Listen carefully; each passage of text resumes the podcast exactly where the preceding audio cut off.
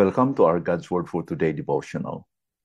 One of the phrases that we learned from Don Moen that he popularized in his song, God is good all the time, all the time, God is good. And that's true.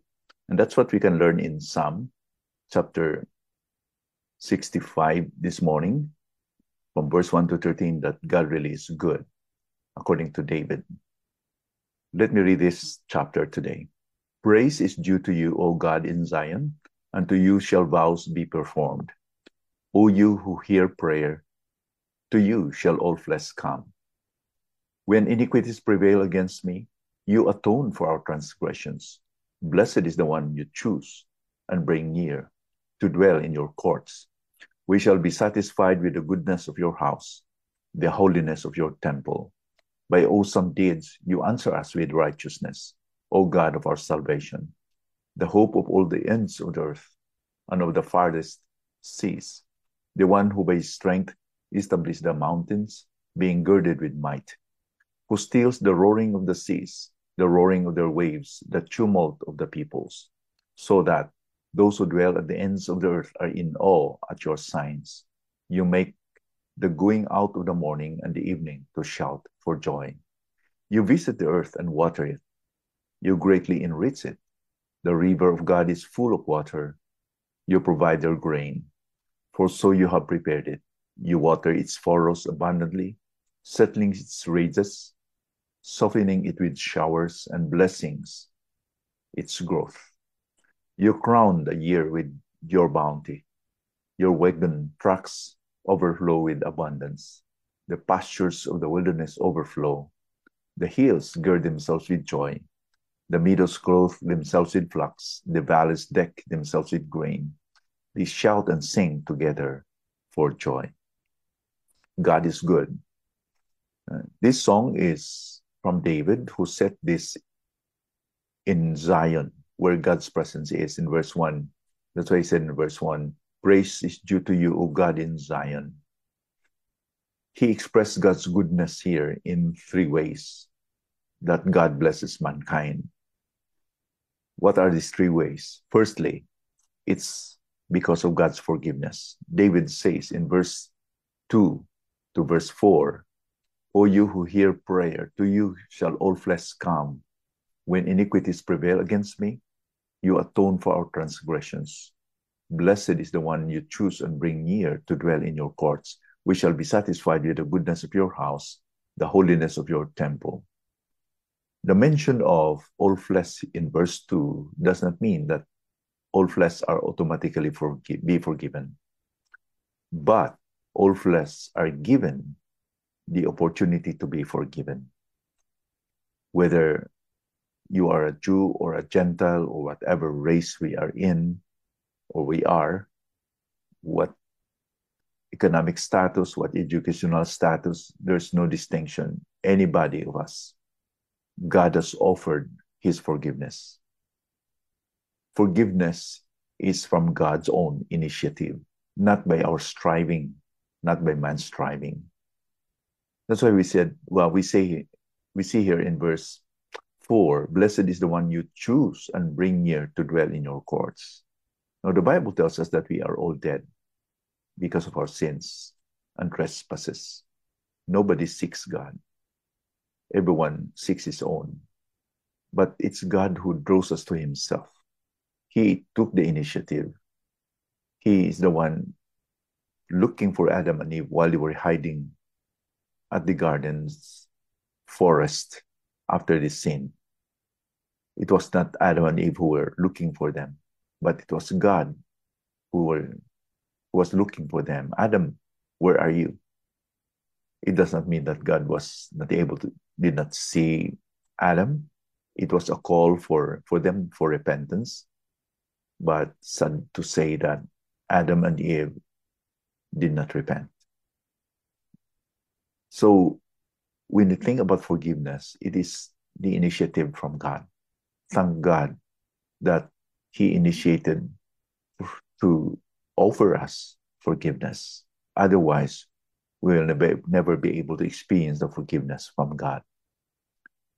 Ephesians 2 8 and 9 is a good verse that we should remember that it's by the grace of God that we are forgiven. We are saved not by our good works, but because of the grace of God. It's the gift of God.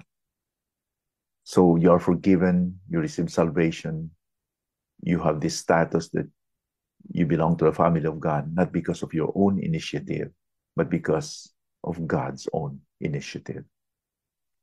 We love Him because He first loved us. The second blessing that God did, that David acknowledges that God shows His goodness by His righteous deeds.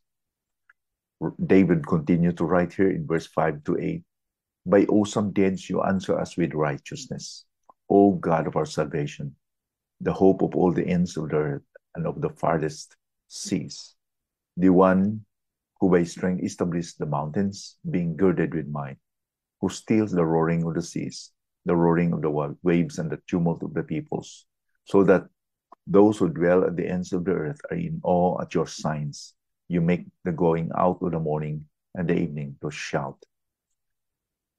This account of David has alluded to the great miracle that God did at the Red Sea. In Psalm 106, verse 22, the writer also has written the same account that is, he mentioned about the wondrous works in the land of Ham. Ham is Egypt or the brother of Shem and Japheth, who settled in the in in in that portion of the world, Egypt and the southern part, like Africa. In the awesome deeds of the Red Sea. This is what Psalm 6, verse 22. So, in other words, when we think of the miraculous act of God, we should be very thankful and grateful that God is good, particularly for the Jews represented by David here. That act of God by liberating or emancipating, giving them freedom from the bondage of Egypt, was too good that he could ignore. An act that we should not ignore. When we think of the sacrifice of Christ at the cross, we should not ignore that that act we should not question that God really is good, that He sent His only begotten Son in order to die for us. And it's not because of your own goodness, it's because of His own initiative. The third and the last is that God's goodness is demonstrated by His providence. David expressed how God has provided man his needs by saying, you, referring to God, visit the earth and water it. You greatly enrich it. The river of God is full of water. You provide our grains, for so you have prepared it. This is verse 9. Your water is for us abundantly, settling its ridges, softening it with showers, and blessing its growth. Verse 10, that's verse 10. Verse 11, you crown the year with your bounty. Your wagon tracks overflow with abundance. The pastures of the wilderness overflow. The hills gear themselves with joy. Verse 13 The meadows of clothe themselves with flocks. The valleys deck themselves with grain.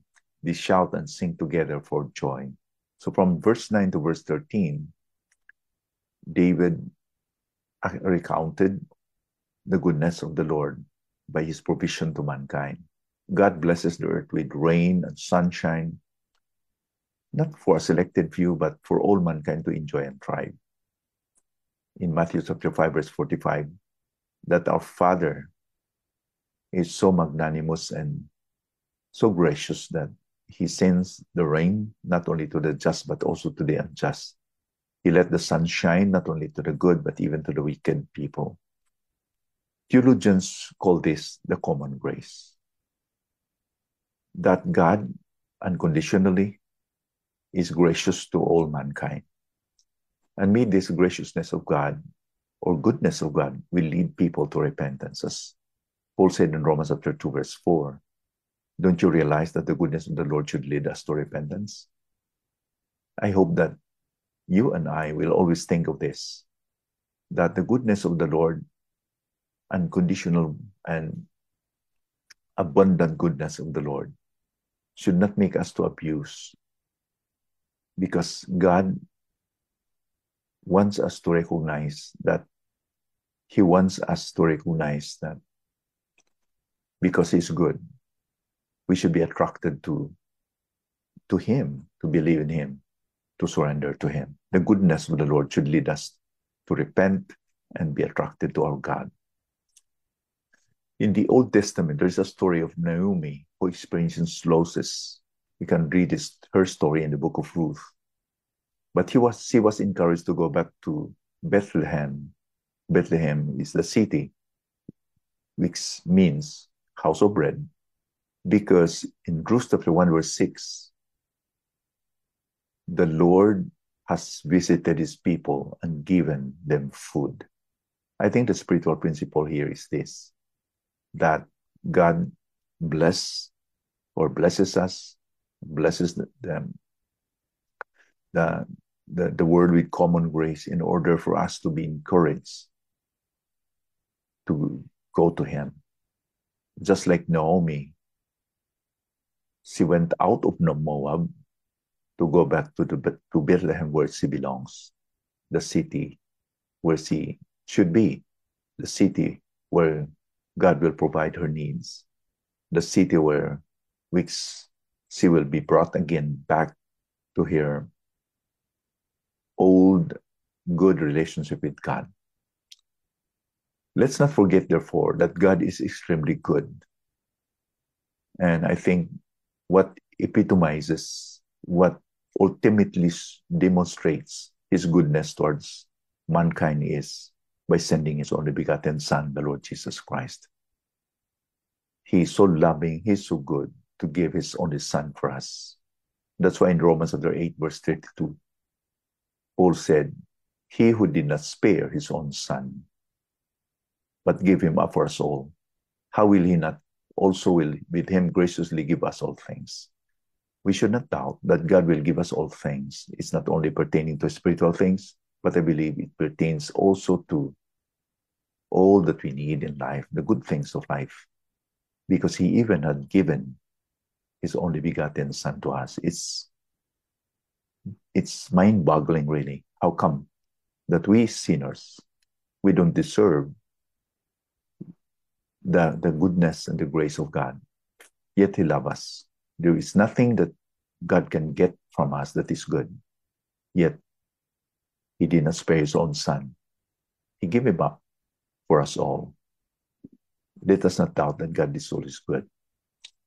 Admit me that this will draw you to Him today. If you're running away from God, may you be attracted again to the goodness of God. If you have not considered about the goodness of God, perhaps this is the time you will recognize that the goodness of the Lord, you should recognize that will lead you to repent and believe in Him as your personal Lord and Savior and be saved wonderfully.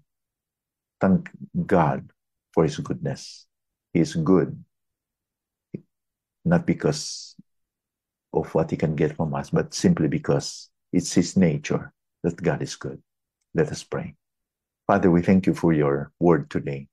Thank you that your goodness is not conditioned by our goodness you love and you bestowed your grace of salvation upon us, not because we were good or we are good, but despite that we are sinners, you send your only Son, the Lord Jesus Christ, to die on the cross. And thank you, Lord, that your goodness you have given to, to us. I know that you're still in the business of changing lives. I pray that many will recognize your goodness and repent of their sinfulness and be drawn to you and be attracted to you, that they will not continue to live a sinful lifestyle, but in deep gratefulness, they will serve you, Lord. Made me that these words will remain in our hearts even today. In Jesus' name we pray. Amen.